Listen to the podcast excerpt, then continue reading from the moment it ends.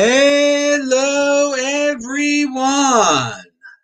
This is Adam Meister, the Bitcoin Meister, the Disrupt Meister. Welcome to This Week in Bitcoin. Oh, yeah. Today is February the 26th. 2021. Strong hand, long term thinking. Bitcoin is the next Bitcoin. Don't FOMO on altcoins. I'm offended by selling. One day closer to returning to a $1 trillion market cap. Oh, wow.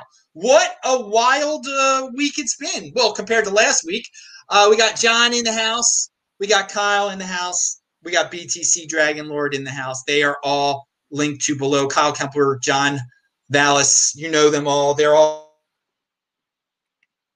all returnees. So the the uh, actually started with the Tether FUD uh, going away. Well, well, maybe uh, Tether was found. Uh, they had a settlement with the New York Attorney General, but uh, at, at, that point on Monday, the, the price of Bitcoin started going uh, down. The, the tubes. I mean, it had reached an all-time high on the weekend, fifty-eight thousand, and all of a sudden, everybody's mood changed. All these newbies that are trading on freaking um, uh, what, what's, what's that platform called uh, where all, all, the noobs uh, trade uh, the uh, GameStop, uh, whatever that is. Robinhood. The Robinhood. All the Robinhood guys started selling. All the corporations kept buying. So I mean, we got down into the 40s, into wherever we are right now, down into the 40s. Can you imagine that? What a world! So, John, what's what's going on?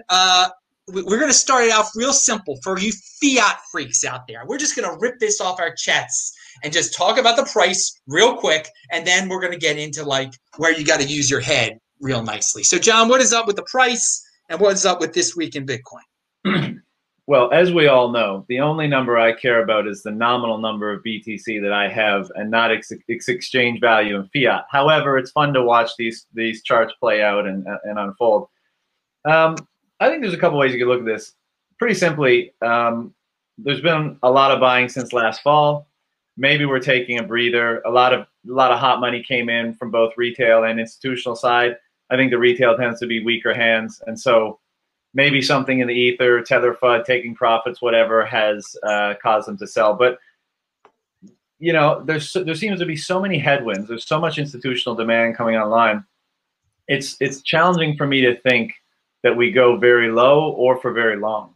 And you know, the, the same sort of dynamic is playing out in my mind that has always played out. Like, let's say we're in mid 2020 or mid 2019. Like, the thing that I ask myself is, like, how is it staying down? Like, how, how is the price staying down? So, on the flip side of that, you know, I think I ha- we have to sometimes, and, and not being able to understand or comprehend why the price wasn't going up in those periods.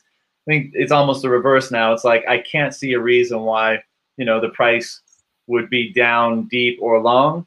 But that's the nature of markets. You know, screwy things happen, and we don't have all the information about why why things do what they do. But I just see it as opportunity, man. I I, I hate price appreciation. I, I want to stack as much as possible for as long as possible. So I'm happy to see the price go uh, pretty much as low as possible. all right, I, I want to remind everyone: six million noobs have bought coins on Robinhood crypto already in 2021. Wow. Re, retail users have flocked to cryptocurrencies in 2021, with Robinhood reporting an increase in new monthly crypto traders of 15 times last year's average. Okay, so we had we had people that, uh, I mean, if and the GameStop the GameStop thing, we could talk about that too. It ramped up again this week. I, I don't think it's coincidence. All right, so uh, Dra- Dragon Lord, what's your your take on uh, what's what's going on with the uh, price? I mean, no one should be disappointed. It, it's just so weird how people's uh, uh, they, they can become disappointed when it drops to the 40s. I, I don't get it, man. Come on, dudes. We're one day closer, one day closer to returning to the trillion dollar market cap. What's what's going on with you, Dragon Lord? Paper hands going on with people. I don't know. Institutions selling, someone's taking profit. Maybe someone will create the next. What is that like? Robinhood. I don't know. People buy on Robinhood. They don't buy Bitcoin. They're just buying some weird IOUs. You don't even know if you're buying Bitcoin there or not because you know you don't you don't know about it. You know. Uh, I did want to say one thing, but before I don't think it's the institutions that are selling. It's the the weak hands are selling. The institutions are buying, and they're going to be crying. These freaking uh, weak hands and complaining about the institutions. You so, sure? Uh, there are num. There are. No, there was an article out there. I didn't link to it. Uh, yeah, like last time the company was there that sell sold like I don't know like 350 bitcoins just because someone said that that oh shit there was a, a double spend on the network so they quickly went and said oh we're gonna sell that money like okay so they they took profit and then apparently they are out yeah, I mean they're stupid. So there was some analysis that it appeared that as the price was going down, there were still some big buys being made, which they assumed to be institutions. But you're you're right to bring up that example. There's um, always I, big buys going on. So if you take a look at the amount that's being sold, so if you go on a Bitcoinity or I think which was the other one, uh, you can see the order book on it. So when they sell, for example, they sell like 500 bitcoins or 1,200 bitcoin was I don't even know, but basically the the buy, buying side is much more larger than the selling side. So we only need like 200 Bitcoin to get back to like 55,000 or something like that. So that's, that's nothing. It's like whoever's selling, there's barely anybody who's selling. They just, you know, they're just giving it away to the plebs. And the much more they're selling, the more people are getting getting Bitcoin basically. And that's the point is when you when one person have 200 Bitcoin and they sell on exchange, that money gets redistributed around among people who are small buyers, small retail buyers on exchanges like like Bitstamp or Kraken or anything else. And you know they're gonna start withdrawing that money from these exchanges, and they're gonna keep decreasing the Bitcoin liquidity on these exchanges. And with that, you know the price is gonna keep going up that way. All right, all right. You know, we we're, we're, we're, we're tossing darts out there on, on what is exactly happening. I'm I bring this up. I bring up the price just to keep the hands strong out there. That's that's all I'm trying to do. Uh, Kyle, do you have any thoughts on the price uh, and uh, that it's it's dropped and people are worried?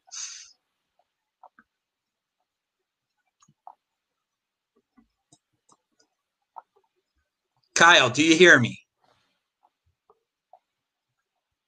Did we lose Kyle? No. Did do you guys hear me? I just want to make sure. I can hear you. Yeah. All right. So we might have uh we might have a, a Kyle issue there. Or unmute yourself, Kyle.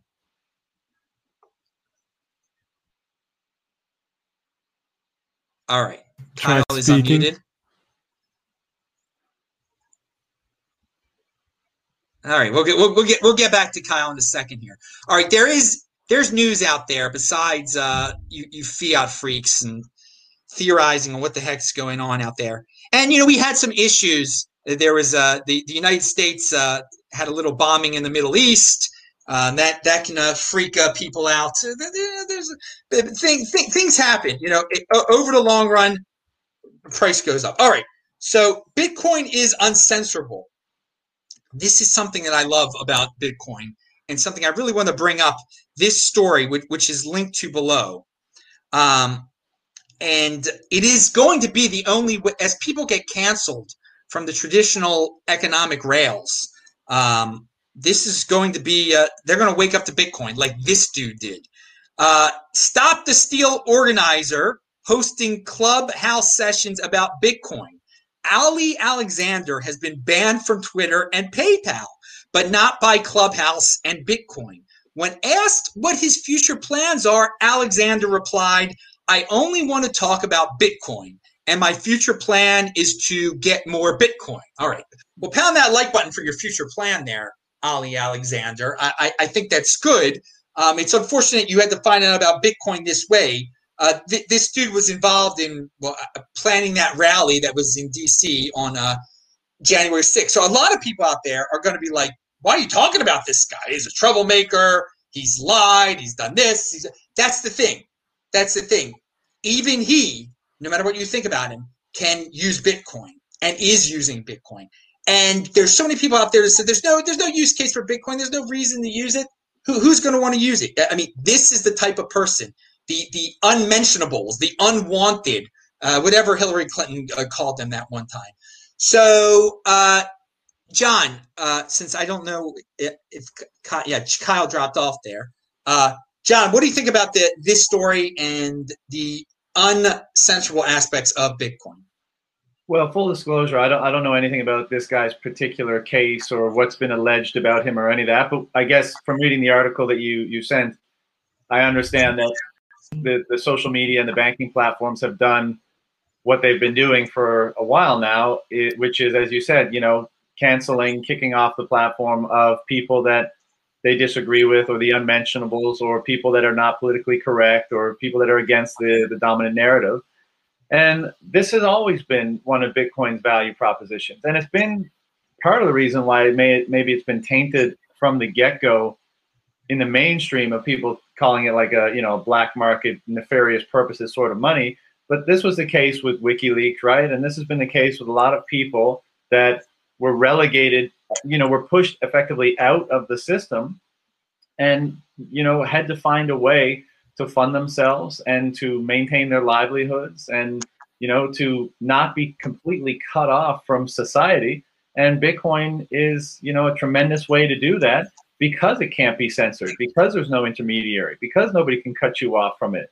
And it's it's you know it's almost poetic that the current decay of our society is such that it's actually pushing people into that option which is ultimately better for themselves you know, we stay in this the, the decaying, highly controlled social dynamic and social media environment because we haven't pissed off, you know, we haven't said the wrong things yet, or we haven't sufficiently gone against the grain. And so we're comfortable to stay and hang out.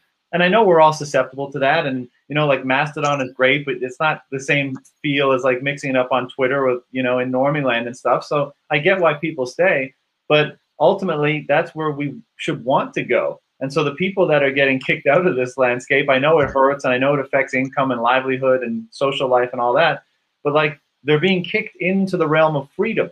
And that's what Bitcoin represents. And that's what we should all ultimately, where we should all ultimately want to get to, or use the pressure of, of that other realm to convert, you know, the existing decaying one into something more akin to, to the Bitcoin realm and having more freedom and all that kind of stuff. So, you know, this is why this is why Bitcoin is here. This is one of the valuable use cases of Bitcoin, and I'm I'm uh, despite what anybody does, you know, I'm sure there's a lot of people out there that would do things that I'm personally against, you know, that aren't in line with my values and principles.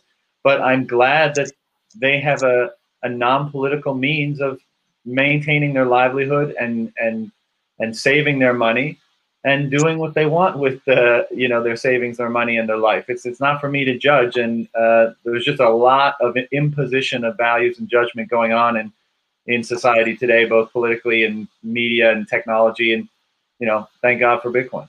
Uh, yes, there is a lot of uh, judgment uh, being cast down upon people in terms of what they think, and you can't think certain things anymore. And more and more people they, they think it can't happen to them. It will happen to them and that is, I, I think this is going to be in this year. That's why a lot of people are going to discover Bitcoin. All right, Kyle, can you hear us now? All right, un- unmute yourself though. Yeah, now I can hear you loud and clear. How about me? Sorry about that, Adam. All right, G- give us your take on uh, uncensorable aspects of Bitcoin. Uh, that if, if, this is the year people are going to discover it uh, because so many people are being canceled and whatnot. And if you yeah, have any, if you have any experience with that, just like the whole, the, just the, the whole life cycle of Bitcoin. You know, back in the day when WikiLeaks, you know, started using Bitcoin because of censorship, and you know now we're seeing more and more censorship and the num the audience is just growing and growing so people are realizing that you know what bitcoin is a very useful solution to enable us to engage in financial commerce and transactions. I'm not sure. About, is, my audio okay here? Yeah, you're good. You're good. You're good. You're good.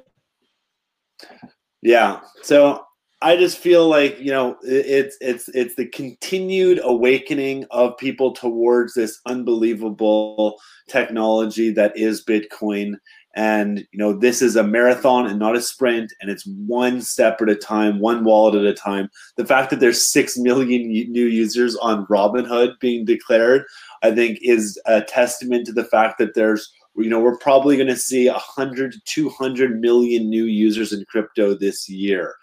And there's a lot of interest coming. It's still very early, and as people who have been in this a while, you know, it's our, you know, let's let's operate with honor and not try and uh, you know hurt these people too or, or ex- expose people to too much risk. And you know that's been one of my kind of you know driving passions is helping people get in safely.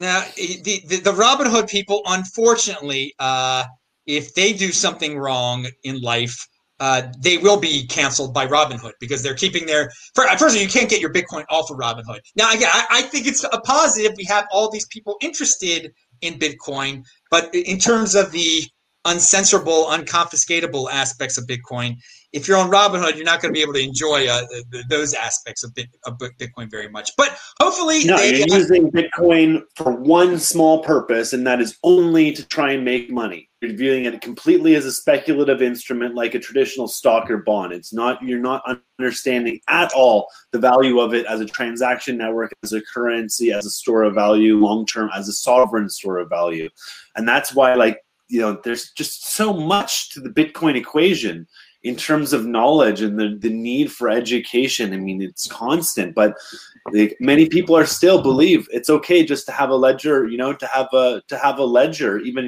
you know, your keys, your coins mentality, but have a ledger, but and just put it away and never use it. Um, you know, I truly believe that you know you say never sell, but I mean, I feel like we should be exchanging this. We should be using it. Um, otherwise, you know, it becomes what just collectible offended by selling. But I will say this. Of course, these people who get painted into this horrible economic corner, they will be using it. Um, I mean, the only way this Ali Alexander can be supported now it, so p- people are sending him. Yeah, I, I, don't like spending it on coffee and whatnot at, at this point. Um, but if you are a, desperado out there where you can't have make an income anymore, or the, you've been kicked off by every platform, yeah, you, you are gonna um, it's going to be very valuable in uh, in generating income for you uh, in your uh, in your fundraising efforts. Now, I want to I want to say real quick here, and and this is why I bring up Ali Alexander. Roman Q says someone in Iran can instantly send value to a North Korean, and no one can stop them. And this is a beautiful thing. It is a beautiful thing. It, it is. But like, if you say that to a normie, you're not going to get a very good reaction a- out of them at all.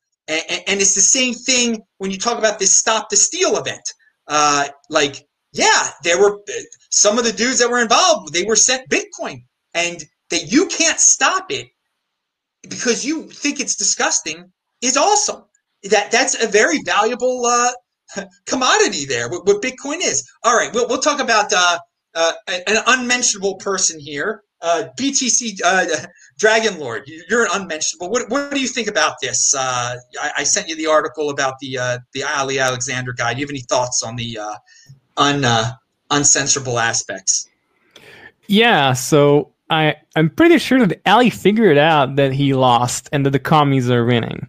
So he turned in his desperation towards you know seeing a way out of his situation, and he kind of discovered Bitcoin and you know, when he figured out this is something that nobody can stop and you can use as a weapon, he probably figured out that maybe if he puts his entire focus into it, within a few years its value appreciates, he could use it to change the United States as it is right now today. And nobody will be able to stop him because, you know, if you have like 1,000 or 2,000 bitcoins, then you you are like you're sitting on fucking VMDs and you can use it against whoever you want to, or you can use it for good reasons. I mean, good good means also. It doesn't. It's a double-edged sword because it can be a weapon or a tool to change society for the better. But it depends what kind of political views you're representing. So it's, uh, it's really, really, really like a philosophical question, also. So yeah. And and you bring up uh, communism. Uh, if those dudes were smart, uh, who, they should get into. We can't stop them either. No one can. No one can stop anyone from, from getting into Bitcoin and funding yeah, their organizations. But, but, this is like a problem with you know with leftism is that you know they they rely more on socialist and communist ideology from Marxism, and the whole thing with Bitcoin is that Bitcoin completely uh, obsoletes these systems, so they are unable to function within a Bitcoin system because even within communism, uh, the problem is that if the communists would start using Bitcoin, they wouldn't be able to mint Bitcoins for the communists. They would keep spreading the coins and they wouldn't have enough value that they can put into their Bitcoin. So this way, you know, people who live in big cities, they would have to move out into the farmlands to produce something in order to create value. But you know, you it, it wouldn't function for them at all this way. Interesting, interesting to take it to that level. I, I, I, when I think about communists buying uh, Bitcoin, I just think of them being hypocritical and just uh, yeah, you know, trying to living living living behind the scene. I mean, but we, they they can't be stopped. They can't be that. That is something you can't stop North Koreans from buying it. You can't stop any authoritarian from buying it. And I think that's and to send it to anyone uh, if they control their private key. So they're they're all there's still so you know with with what has happened this week in terms of the, the price crash. We've got our, our Peter Schiffs of the world saying it has no value, etc. You know, I'm just putting the reasons why it, it, it does have uh, value out there. All right. Um, so let's, uh, John. Uh, I, I, got. I have, well, I've got two Canadians on here today, John and, and, and Kyle. And one of the reasons I, I did that was because of the uh, Canadian Bitcoin ETF. Now, let me read you something about this Canadian Bitcoin ETF because finally Canada has allowed something that the United States has not. Canada is doing something better than the United States in ter- terms of regulation because I sure wouldn't want to be in Canada right now in terms of other current events that are taking place. I, I enjoy being here in Florida where I can, you know, do you know just like it was uh, the old the olden days. There is no new normal here, but in Canada, unfortunately, there is. But look. Let, let's let let's go the, uh, the the exact quote that I cannot find about this uh, Canadian ETF. Where is it? Okay, the Canadian Bitcoin ETF now holds more than ten thousand Bitcoin. Wow, that was fast. So, John, what is what's up with this Canadian ETF? Give us a summary, and then we'll, give a, give you some feedback on it. Well, I mean, it's it's been in the works for a while. We've had uh, a couple of the trusts here, like Grayscale. We have um, QBTC and and Galaxy, and there's another one, I believe. Um, but this thing started Wednesday, Thursday last week, um, and I think it's got nearly a billion dollars in funds uh, under management now and I believe that the largest ETF in Canada has 8 billion. So it's been off to a crazy, crazy fast start. There's been a ton of inflows. It seems like there's some outflows coming from the closed end funds because there's there's pretty steep discounts on like QBTC right now. You can get it for like is that like a minus eight percent discount. So uh, and there's two. There's a Purpose one, the Purpose ETF, and there's Evolve ETF, and I believe there's a few more coming down the pike. And and now the game is to compete, and I believe they'll be competing on management fees and brand. You know, and obviously first to market has a huge advantage. But what I think is so encouraging about this, and not unexpected, is it just shows how much pent up the demand there is to get exposure to this. But so many institutions and individuals were not comfortable with you know the means up till now to get into this space they were waiting for an ETF. The ETF is a stamp of approval. It, it you know, it's credibility. It's something that, that fund managers and institutions are familiar with. Uh, and though I disagree with paper exposure to Bitcoin, or I should say, I, I, I don't believe it's the best method of gaining exposure or buying Bitcoin. You know, obviously, for a large cohort or a large demographic, it's probably going to be the only way they get exposure. And uh, it seems like the floodgates are kind of open, and there's just a ton of people that want to, that want exposure to this, and the ETFs are a, a, cheap, efficient, and familiar vehicle for them to do that. And I, I, I don't think it'll be long before you know a Bitcoin ETF is the largest ETF in Canada. All right, now with that said, will, will this? Why did Canada do it before the United States? And will the, is this going to trigger the United States? Oh, I, absolutely. I mean, once once people see how much money is coming into this, you know, money talks, right? And um, I mean, you look at the size of Grayscale already; it's it's enormous.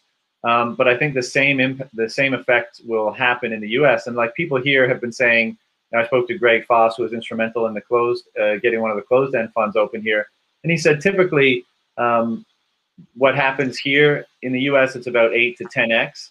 So let's say you know that this one in Canada did close to a billion in their first week. So that means close to 10 billion in the first week for an American ETF.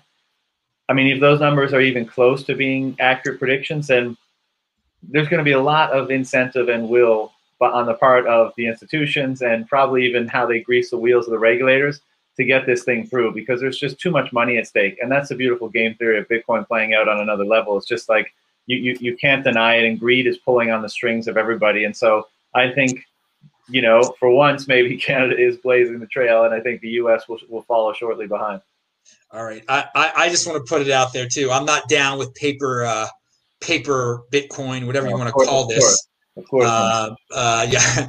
But there clearly are a lot of people that, if Canada, if they're doing this in Canada with that much money flowing in, I, I would like to see uh, what happens. And it, it's weird. The GBTC fund, Barry Silbert's fund that you you, you mentioned, Grayscale, uh, it the the price has gone down as if people are expecting there to be uh, Bitcoin ETFs to take its place in America. And the odd thing also is, and I don't, I don't know if I even want to bring this up, but yeah, he he's inter- Barry Silbert is interested in creating uh, more funds with more altcoins. Um, so uh, hey, man, he, he, can do what he wants to do. Kyle, uh, as a Canadian, do you have any thoughts on the uh, Canadian ETF? Uh, yeah, I do. Um, so I mean, I had been speaking with the with some people from the uh, the Canadian Pension Plan, which is a you know a large pension fund that has about 300 million or 400 sorry 400 billion of assets under ma- management, and you know in trying to encourage them to buy Bitcoin and giving them some formulas and calculations for how much they should acquire. And they were it was interesting. This was a couple years ago. They would come back. I was you know not interested. Uh, there's too much reputational risk in getting Bitcoin and getting into Bitcoin. They, they weren't they weren't actually looking at, at it from a like a strategic opportunity or de-risking approach towards assuring the long-term value of the Canadian pension system. They were worried about their reputational risk. So I feel that with uh, an ETF coming on on board, they're much larger chance or that reputational risk has just dropped significantly. And i think that also is in, is in, uh, plays true for the general kind of investing market who is made up of a lot of advisors who just don't even understand how like you know a crypto exchange or wallets work so that this has now come across makes it easy for them now, you know, the big question will be what will when or who will be the first ETF that gets hacked and loses all of the Bitcoin that it allegedly has? Uh, you know, what type of transparency will there be into proof of reserves on these uh, ETFs so that they're not just necessarily trusting in a, a Robinhood type, um, you know, custodial setup. So those are some of the kind of the interesting, um, you know, things to consider. But in general, I mean, good for Canada. I know there's been a lot of players within the Canadian market space who have been trying to, you know, get this through. And for Canada to beat the states, as you say, you know, that's, uh, I guess, a small win for the nation. Hooray! well, it's it's a rare occurrence. Let, us uh, let, let's, let's put it that way. We're playing hockey. Yeah, yeah. It's it's a rare occurrence. All right. Uh, we'll, we'll, we'll ask a BTC Dragon Lord. Uh, you're you're not in America or Canada or North America or anything, and you're not you're not a fan of uh, things that aren't Bitcoin, to say the least. But I'll I'll let you speak on this. I really got no comment on the Canadian ETF, so yeah, that's it. I'll leave it there. Okay, good, good, good. Because I, I thought you were going to rip it because you, are getting a chance to rip on uh, corporate Bitcoin with when we when we bring up uh, Coinbase. Uh, so, Meister, a question for you: What do you what do you think about the the introduction of like multi multi currency and multi coin ETFs and additional products? You know that that are straying away from hard Bitcoin line. To, to, to, uh, multi like altcoin ETFs. Like an like a, like ETF. index fund, a Dude. spider fund, an e, an, e, an ETC fund. But that's, that's the thing. I have no I have I have no problem no problem at all with guys like Barry Silbert making up these altcoin funds, whatever you want to call them. I was people want to diversify for the sake of diversification. It, you were bringing up uh, what adds legitimacy to uh, to Bitcoin uh, because you know we were talking about before Ali Alexander and all these people that uh, are obviously unmentionables. They have a real use case for Bitcoin. I mean, they they need it. But when uh, when traditional finance people read about that, that that's scary to them. So traditional finance people are used to diversification for the sake of diversification. So when they hear about, hey, you you can get more than just a Bitcoin ETF or a Bitcoin fund. You can get a Litecoin fund now or an Ethereum Classic fund or whatever. That actually makes them feel good. now that doesn't make uh, and you know if they want to gamble on that stuff, that's that's that's their right. So I have I have no problem with the uh, the altcoins being financialized and um, you know pe- people. I always talk about uh, you know Coinbase is going to be a, a Bitcoin bank. Well, it's also going to be an altcoin bank, uh, and and they're clearly well on their way to doing that. Uh, so I, I, have no problem. I, I just tell people the straight up truth that Bitcoin is the next Bitcoin. I've seen all these altcoins come and go. There is no point to diversify for the sake of diversification. But I can scream that from the rooftops. Traditionally, that's what people do. They want there to be another Bitcoin. They want to diversify. They feel more comfortable that this is their world outlook. So it's it's expected, and I, I have no. I believe in compete, don't complain. Uh, I'm not going to be one of the people trying to cancel out the the Litecoin uh, ETF or, or whatever might come one day. And if there's a Litecoin ETF, you you have to assume by that point that Bitcoin is like going wild. How about that? So that, that's another positive spin uh, for everyone. But let, us uh, since I, I, I threw out Coinbase on there, uh, Coinbase is getting closer to going public, and this is going to be like so big for Bitcoin and for I guess cryptocurrency. You can say um, it's going.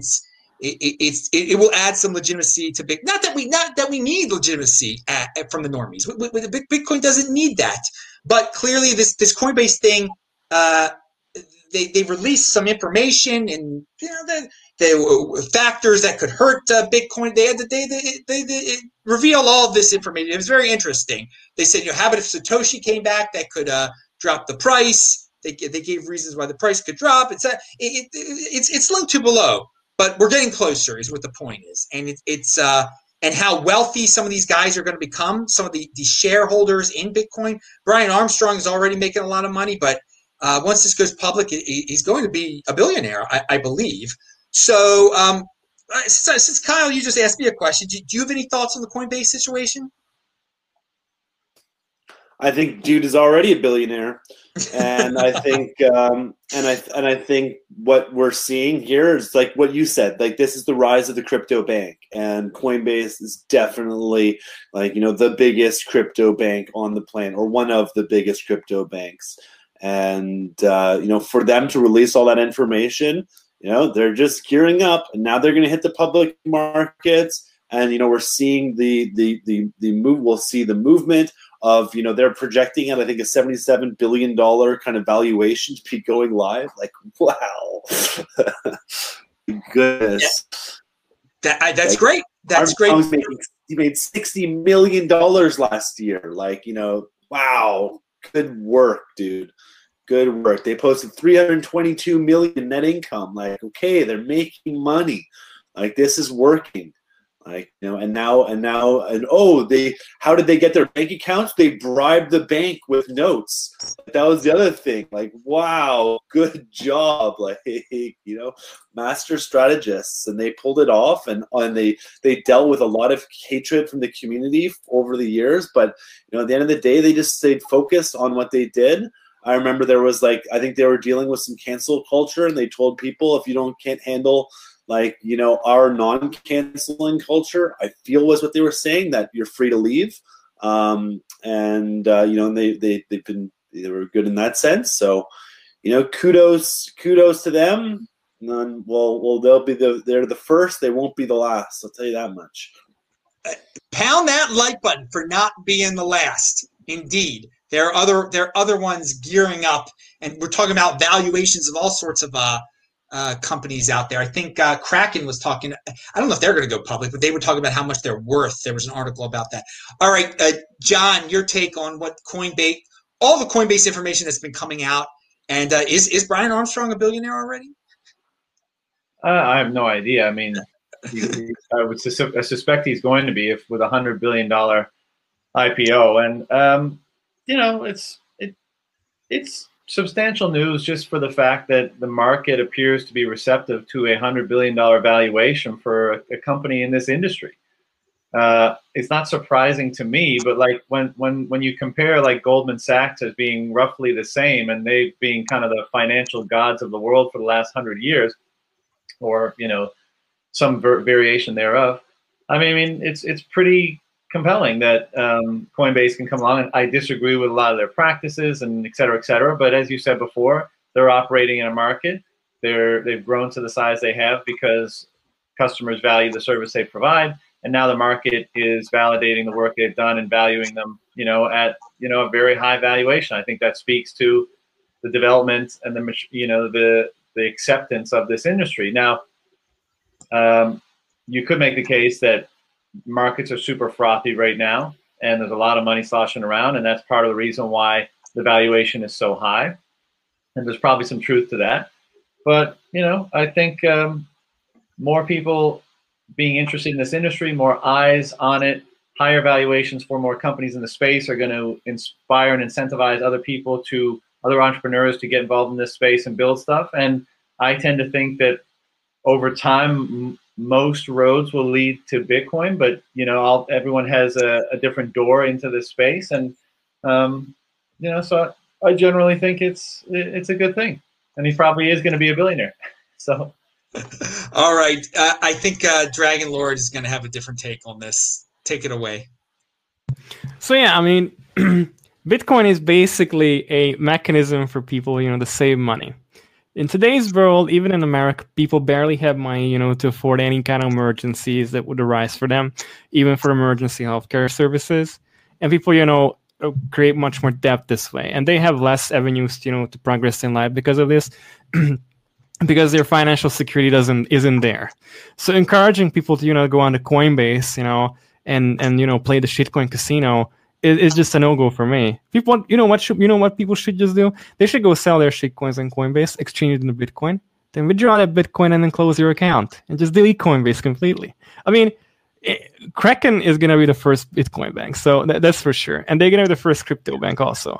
It's probably Coinbase is not in a sense any kind of bank because you know even if Brian Armstrong created the first crypto exchange, okay, but I mean that that you know that lasted this long, but I mean it's still something that, that kind of promotes, you know, casinoing. People go buy shitcoins because they think that, that they can achieve the same goal. I mean, the, the same wealth that other Bitcoiners achieved who got in early in 2010, 2009. And and the whole thing just plays out into this that they try to get rich quick, and in the end they burn themselves. And if they look at the, you know, if somebody sells their Bitcoin to buy some sort of shitcoin, let's like the worst of all, like Ripple, they're gonna see their Bitcoin amount just keep going down to zero, and and, and they're just gonna lose their money. So so telling people just go on Coinbase and buy stuff, you just why why are you diversifying? You're just wasting your money. You're just wasting your savings. You're not doing anything productive for for yourself and for your family. So yeah, I mean, that's it. There's a there's a market for it though. That's the thing. I mean, you cannot deny there. There is a market for for casinoing. Yeah, that, that's like you know that, that's why people go to addiction. You know, for rehab. you know, just because of addiction you know, to gambling and shit. I mean, they they need to learn how to save money, else they're never gonna get out of this thing. Now again, they're not. They're acting as a Bitcoin bank, I, I pseudo Bitcoin bank. They're not going to get some banking license, but I mean, basically, for for newbies, they buy a bunch of altcoins, they buy some Bitcoin, they keep it there like a bank. And you get your Ethereum, you get staking rewards there. No, well, I think at Gemini you do. I, I, I might be getting Gemini, but Coinbase probably will do the same thing. Um, so, I mean, we're, we're even talking about, you know, quote unquote, you can get interest if, with with your Ethereum at, at, places like this. There there is a demand. Um, the the newbies, the the diversifiers, they're going to do what they're going to do, and um, it, it, it, should be interesting. I uh, I mean, I, I tell people like, yeah, don't don't you know, Bitcoin is next Bitcoin, but you can you can only repeat it so many times. Some people will never ever get it. All right. Uh, but there's another problem with Coinbase. You know, it, since Coinbase is located in the U.S. and is bound by U.S. regulations, that means that if the U.S. government decided it would it would confiscate your bitcoins as part of a 6102 executive order, then they could do it to even to a foreigner national. because yes. that's completely American interest over there. But in yes. comparison to other European exchanges operating, that wouldn't be happening. So you should probably, you know, if you're going to be holding Bitcoin in exchange, try hold it in a country that doesn't have the history of confiscation confiscation of private property. Well, I, you're looking at. I, I see the the perspective you're looking at it from. You're comparing European. Uh, yeah, Coinbase will uh, confiscate people's Bitcoin. Uh, once, I mean, it will happen uh, very soon. Uh, once they become public, uh, they will uh, really be under the uh, watchful eye of, of Congress and, and, and the SEC and whatnot. And someone bad will do something on uh, someone quote unquote deemed bad. And yeah, they're, they're, this this will happen. But uh, it's the, the, and, and I think the people that are evaluating Coinbase they they agree with that. you know, the, the, the traditional finance people want a, a financial entity that is going to be completely compliant with everything that the government uh, tells it to do. So I mean that that probably adds value to it. Uh, unfortunately for, for for the traditional people. But again, this is an opt-in thing. No one has to use Coinbase. No one has to uh, buy buy Coinbase stock. Uh, but it, it, it is we're really we're getting closer to it happening. That's why we, we brought it up today and everything. So I, I want to get to another uh, controversial. Coinbase is a very controversial name in the space. There's no doubt about it. But a name that's even more controversial is Tether. And we're, we're talking about government interference and government regulation. The, the lovely New York Attorney General's office uh, came to a resolution uh, with Tether and, and fined them some money. And they both claimed victory. And now everyone can go their separate ways I still think there's going to be Tether FUD in the future. Um, I'm, I'm happy that it's over, but again, Tether is not Bitcoin. Tether is centralized. They can be sued. We saw the difference there. So, John, did you have any thoughts? This was the beginning of the week when this happened. It seems like eons ago about the uh, New York Attorney General's settlement with Tether. Well, I found it interesting that you know they settled and Tether admitted no wrongdoing, and then the statement by the New York Attorney General was like, pretty incriminating. They were like, you know, they covered up 850 million of of whatever, and they didn't actually have the funds. So it's it's the, the, communication seemed a bit contradictory from from the two parties. But I, I don't know if I'm unique in this way, but I've just never been able to care about the Tether stuff in any way. Like I've never cared about the FUD. I've never used it because I like I don't trust it, even though like I'm I'm happy to accept what the court said and like maybe they've more or less run things as they were supposed to, or there's been no loss of funds and stuff. But that's not what I'm. you know I'm I'm not here to extend an, a trust to to players like that in the space. I mean like I buy Bitcoin and that's all I, I care to do and I'm not trading in and out of it and I'm not using Tether for for anything else. And so I know there's obviously a use case for it. It's a you know 20 30 billion dollar uh, digital asset. But um, I think like I think you're right. The FUD will still come because there's always going to be that trust issue, even though now they're committing to I think quarterly reporting reserves and flows or something like that. Um, you know, I got I got messages from friends and stuff saying like is is the tether stuff the reason why the price is tanking and all that kind of stuff. So it's probably still going to be part of the the narrative, but I, it's just really hard for me to care. I don't really pay attention to it. Yeah, I, I, really agree with a lot of what you said there. Uh, I have to cover it because people ask me questions like that. I mean, people are like, "Oh, look at this article that said this is why the price is going to crash because Tether is fake." I'm like, "God, we've seen this thing fifty thousand times." So I was kind of hoping that it, will it'll shut some people off. I, I will say this: it was very interesting that the New York Attorney General claimed victory, and so did Tether. I guess no one can just admit, you know, let, let's just go our separate ways and we can both be uh, just forget about all this. I, I I don't think the New York Attorney General won in, in any way, but she has to save face, and uh, it's the, the bureaucrats are going to bureaucrat, I guess. Uh, I, I, hey, do you trust uh, BTC Dragon Lord? You know, you're, you're talking about not liking Coinbase very much and, and being a, a, a, a, gambling. What, what do you think about Tether? I mean, Tether is the oil of gambling. It's what fuels the, the altcoin gambling.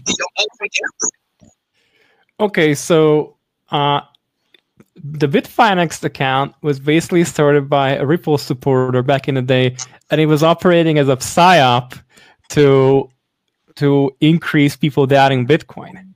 So it was really big echo. It was a very big echo chamber back in the day between these shitcoin communities, and they really caught on to it. Like it was, it was their little QAnon community basically that they used to, you know, to spread FUD about Bitcoin. That this is gonna be dumping, that's gonna get compromised, it gonna crash in price. It never crashed in price. The whole point is that if Tether crashes, everybody's gonna be trying to exit Tether into Bitcoin, and then Bitcoin price is just gonna keep going up it, it, there's no logical option for Bitcoin to crash with Tether if Tether would ever get compromised or it would, in any sense, lose value or run out of printing money. It, you know what I'm saying? It just it's impossible. It's a fun. It's bullshit. But you know, people need to you know somehow move dollar even on chain. So they have they shit coins and they have dollars on it, so it's dollars. So it, it people decide what they're gonna use. So yeah oh, I, I want to say one thing. You bring up Bitfinex. That was a Twitter handle that did really start to tether FUD. That was the now I don't know if yeah. the guy was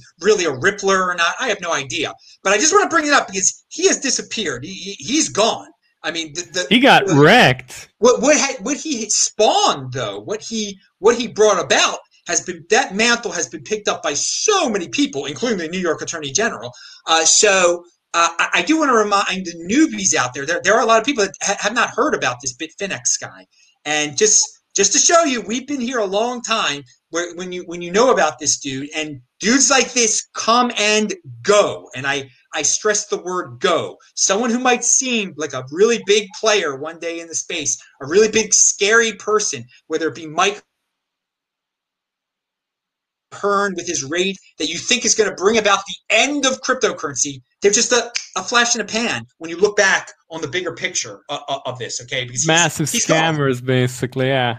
Uh, you call them what you want. They, they're flashes in, in the pan. All right, so Kyle, I, I'm going to go to you. What do you think about the New York Attorney General and the Tether situation? Is the FUD over with? Um, I don't know. They settled they you know another another settlement that probably covered about the cost of the investigation. I think both people looking like you know both both parties declaring uh, wins is a testament to the year we're in where apparently nobody can lose anymore. Um, so you know that's completely ridiculous. Uh, i'm like really like if we if we step back and think about tether for a second though like there is room for fud like there is room for fud it is a central bank in crypto. Uh, but btc dragon was just saying was like if something happens to it bitcoin will only succeed. So therefore what's the inverse of that?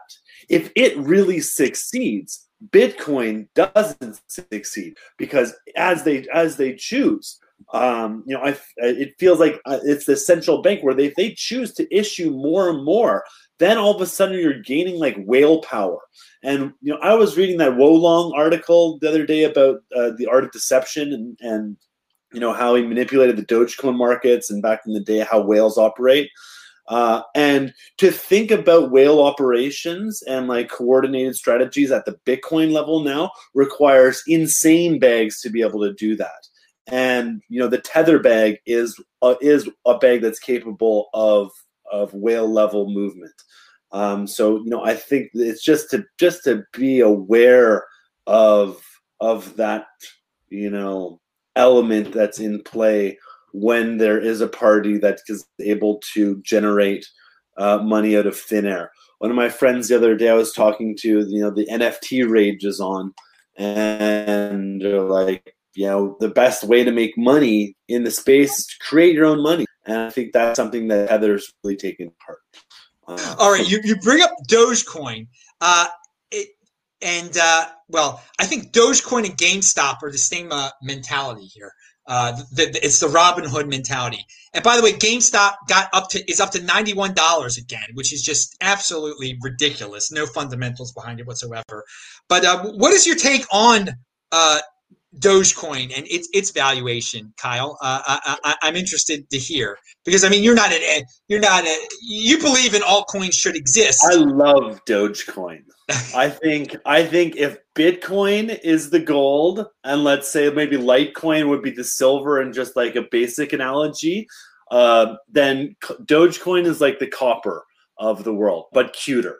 Uh, it's I, I just why I like Bitcoin or Dogecoin is because it's based on a meme, it's based on a joke, but it's actually fairly serious.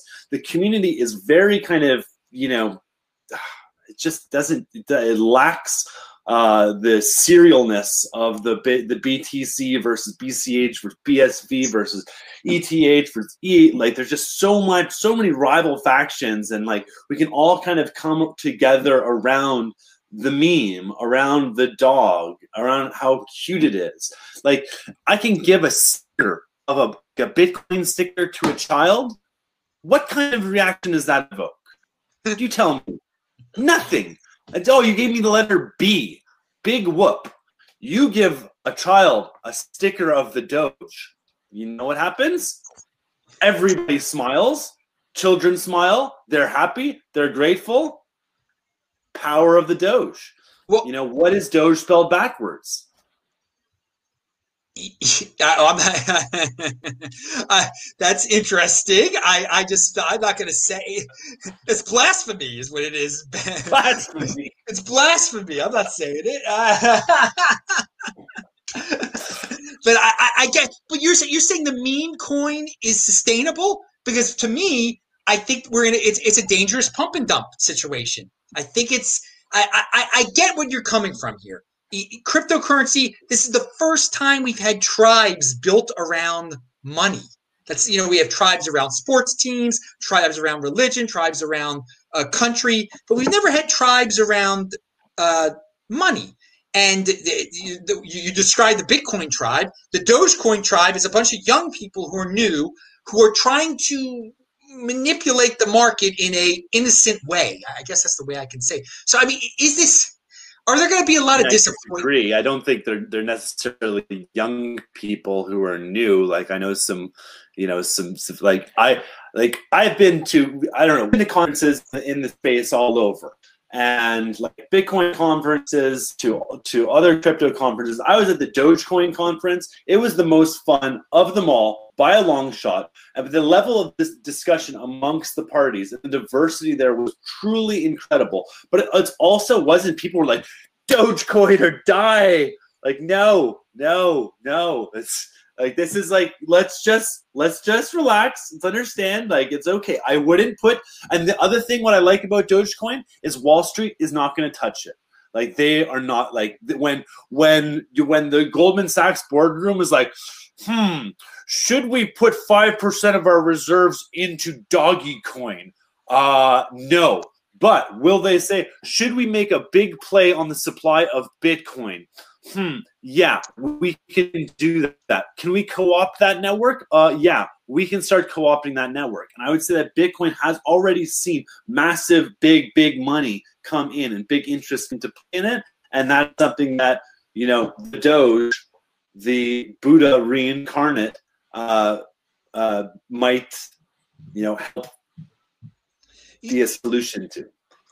Again, you, you bring up that – the clearly yes, the corporate entities will not be interested in Doge, which leads me to believe that eventually the, the money will stop coming in to be able to keep the price where it's at. I, I think you need uh, to, to be to be sustainable. You need everyone to have an interest in in the coin to be able to uh, desire to be in on it. And, and I don't. And, I and that's where, like you know, the figures like an Elon Musk explaining explaining that for Dogecoin to become a real global is the ultimate irony, is the biggest joke. And like we are literally living in a book of a world. Like up is down, down is up. Children are wearing masks outside. What is going on? Like the world is completely crazy. So why do we think you know the sanity will will reign in the financial markets? It obviously is not. Hmm, that's that is actually a good way to wrap up the uh, the situation with Doge and GameStop. What you describe what's going on in the real world. Yeah, it's it's definitely trickled into the financial world. Uh, John, do you have do you have any thoughts on this Doge or, or GameStop and, and the financial insanity and it, it, how long it can continue? Is it sustainable at all? Well, I mean, first, I, I love the attitude of the GameStop people, and I think you know a lot of their memes. I think there's going to be a lot of overflow from them to Bitcoin, right? Because like the GameStop stuff is like, oh, we're gonna blow up a few hedge funds, but the Bitcoin stuff is like, we're gonna blow up central banking and and fiat currency, and that's a way bigger game to be playing. And I love to see, you know, there's been some great video memes out there where that like the two communities come together to fight this epic battle, and I think a lot of those people in the Wall Street Bets uh, community uh, are going to be more and more uh, interested in, in Bitcoin and what it represents. So I think there'll be you know, that fight I don't think you can really win. I mean, you know, GameStop, someone's going to be left holding the bag, and it's probably going to be, you know, the the retail. Um, but I think they'll shift their their ire uh, to you know bigger bigger fish, bigger targets, and and that's when you come to Bitcoin.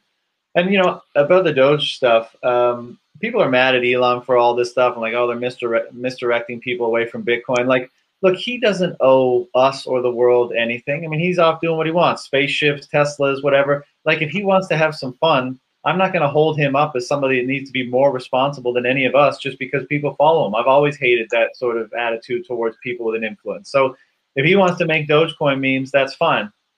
He put Bitcoin on the balance sheet. I think that speaks volumes of how he sees the two as a legitimate financial asset now and into the future.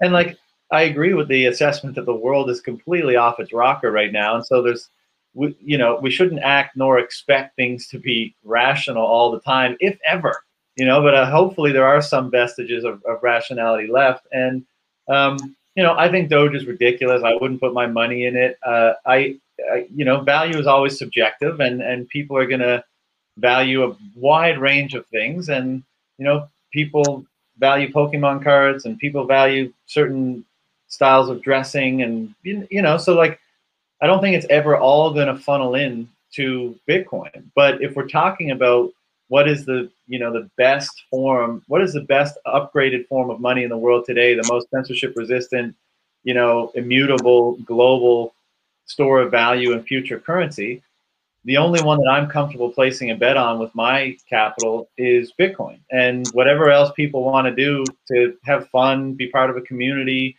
you know, gamble a little bit or, you know, whatever. I, I don't care. So I'm not mad at it. I just, it's not for me.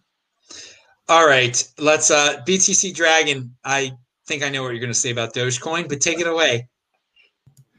You know, I used to play video games back in the day because there wasn't really a thing out in the world that would have been interesting for me.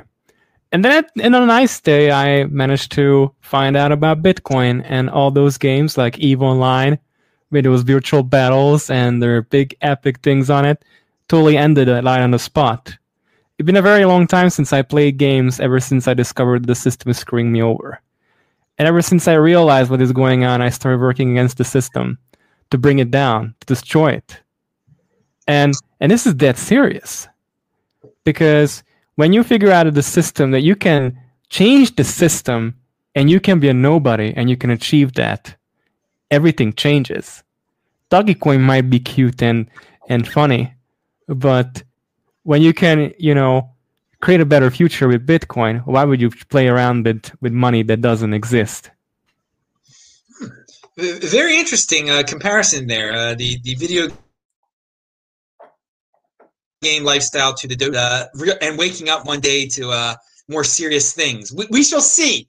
We shall see. Uh, because again, the, the world isn't. Uh, there's some people that aren't taking anything too seriously or rationally anymore. But hey, uh, good, good, uh, good story there. I like that. Uh, I wanna, I wanna tie everything up here because we've we've reached the end of the show, uh, and it's gonna cut us off. But don't worry, I will, uh, I will save us when it when it cuts us off. So we'll, since we got BTC Dragon Lord right here, right now, uh, he's linked to below. Tell us what's going on with you, man. Uh, anything you want to promote? Any stories you want to bring up that were uh, left off? Yeah, uh, my book's going to be soon coming out. Uh, Bitcoin and trust issue, trust problem. Uh, Bitcoin is currently working on the cover of it and and, and editing it into it, so it's going to be pretty cool. And a new article going to come out on Citadel 21 and Bitcoin Magazine uh, next month, which is going to be really cool. All right. Now, what's the name of the book again, and who's who's working on the, uh, the cover? Uh, uh, it's uh, Bitcoin and the Trust Problem, and Bitcoinovsky is working on it right now. Okay. Okay. Very, very good. I'm glad you're in motion there, writing books. I didn't, I didn't know that. Uh, all right, uh, Kyle, what's uh, what's what's going on with you? Just living, uh, living my life here in Canada, trying to take it one day at a time, raising a whole family. Um, you know, continuing to uh, explore and work on strategies to bring our Swiss key cards to market and the Tangem technology of the uh, tangible, easy to use crypto smart cards. Um, check them out, swisskey.io for more info. And uh, yeah, trying to just have a good time and not think, not take things too serially because you know otherwise that can be a bit of a challenge. You know, a little bit on what what Dragon was saying there. Um, you know, Buckminster Fuller said, you know, don't try and fix the existing system, build new ones that make the existing one obsolete. And I feel that's what crypto is enabling. Um, and I believe that it's a this is a you know it's tantamount to gunpowder. So the invention of gunpowder that could be you know uninvented. Uh, those using bows and arrows just are no longer effective. They can continue to fight with them if they so choose, but unless you adopt the gunpowder, you're not you're going to be at a significant disadvantage. Um, just ask Tom Cruise in the Last Samurai um, how that went for him. Uh, nice, nice movie illusion there. Pound that like button for Tom Cruise. All right. Anyway, I'm just really grateful to all of you guys for your dedication and your inspiration, and to all the viewers who continue to turn, tune in to Adam. He is amazing. Um, let us know how we can support you, Adam. Um, that's just pound that like button. That's pound that like button. Boom, boom, re- boom, boom, boom. Re- re- retweet it, retweet it, and just have a strong hand, dudes. All right, we, we will leave it off with uh, with John here. Well, brother, it's always a pleasure to chat. Um, I'm doing my thing on the podcast still, Bitcoin Rapid Fire, and yesterday, myself and Robert Breedlove, Richard James, and Gigi uh, took on the very ambitious task of trying to explore Jordan Peterson's book Maps of Meaning, which is a, his obscure book written in the late '90s, not one of the well-known bestsellers. And uh, you know, because it deals with really fundamental topics, and we thought it would be fun to dig into. But boy, was it uh, challenging! So uh, that was the most recent pod. If anyone's interested in that subject matter. And uh, yeah, man, I just appreciate what you all do, and uh, look forward to doing this again sometime. All right. Best guest in the space. Pound that like button. GK just sent 999. He said best Bitcoin show of the week. Shabbat Shalom. Indeed. Shabbat Shalom. Purim Sameach. It is Purim. Happy Purim to everyone. You were supposed to become intoxicated on Purim. I don't do that, but there are plenty of them getting intoxicated on the streets of New York today. Well, are they still getting drunk? I mean, like New York's like shut down. My people in New York, you Hasids out there, do not follow the rules of the state. Get drunk out on the state, on the streets of Williamsburg and in Brooklyn today. Go wild, have fun. Pound that like button. I'm Adam Meister, the Bitcoin Meister. Seriously, Shabbat Shalom, everybody. We'll be back soon. Thank you, everybody. Thanks for the support. See you soon. Bye, everybody. See you guys.